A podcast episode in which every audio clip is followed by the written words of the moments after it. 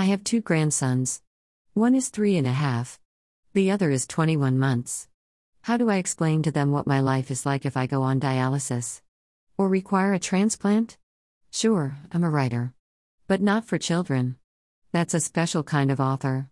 That's why I asked Jessica Webb, a Christian children's book writer, if she wouldn't mind explaining how she came to write a kidney disease book for children. She was kind enough to guest blog to clue us in on her particular journey. Here's what she wrote I was always aware that I was different from other kids my age for as long as I can remember. But it wasn't until I was pregnant that I found out something wasn't right. A 24 hour urine test came back with a very high protein count. That was the beginning of a new chapter in my life. I was referred to one of the top nephrologists in Louisville, Kentucky when I was about four months pregnant. To my dismay, my pregnancy was now considered high risk. I was informed I had some sort of kidney disease, but a biopsy could not be performed until after I had the baby. We continued routine OB/GYN appointments, nephrology appointments, and high-risk OB/GYN appointments. Around 35 weeks, my creatinine was close to 2.5. My doctor panicked and said the baby had to be born before there was more kidney damage. That started 48 hours of hell. I was pumped full of magnesium because I'd had a few bouts of high blood pressure. The medical staff assumed I had preeclampsia. Magnesium sulfate was protocol for preeclampsia. I felt paralyzed and everything was blurry. I started having very, very low blood pressure, was throwing up, and came close to passing out. The morning after my son's birth, I awoke feeling sick. I still was nearly blind and could not move a muscle. I told my husband something was amiss, and they have to stop giving me this magnesium ASAP. My husband and I don't like conflict. We try to trust doctors and nurses. We never had a reason not to.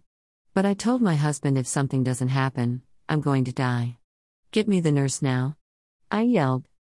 For the first time in my life, I was aggressive towards the nurse because she wasn't listening to me. I told her to stop the magnesium right away. She did. A few hours later, a nephrologist arrived who said, Thank God, you told them to stop the magnesium because it was 8 on the 1 to 10 magnesium scale. 9 is when most people go into cardiac arrest. The nurses had also given me Advil and Motrin for pain, and that made my creatinine skyrocket. I learned during that hospital stay how differently we have to treat our bodies as people with kidney disease. Our bodies do not react the same way as non kidney patients' bodies do. Once I was discharged from the hospital, and then my son was a month later, I started my journey of finding out what my kidney disease was caused by. We did a biopsy. The nephrologist told me there had been no doubt in his mind I had FSGS. Then began the extensive researching, reading, and asking questions about this disease. I learned that even with a transplant, FSGS can come back in the new transplanted kidney. I was devastated. What really helped me get through those months was that I started to illustrate and write children's books. I wrote two Christian based books over those months and sold a lot to friends and family. I knew what my third children's book had to be. I wanted to write a book about kidney disease, dialysis, and transplant. I wanted it to be light-hearted and funny, so young children could understand the seriousness of the situation. If they had a family member on dialysis, I wanted to explain to them why this person didn't always feel healthy enough to participate. Or, if they were the ones on dialysis or had to have a transplant, to give them ways to cope. I also wanted to show preventive ways to take care of your kidneys and give more information on the subject in general. When I looked around to see if there was anything like that when my son was little, I couldn't find anything. He learned the hard way. But I would have given anything to have a book to help his little mind understand the gravity of the situation.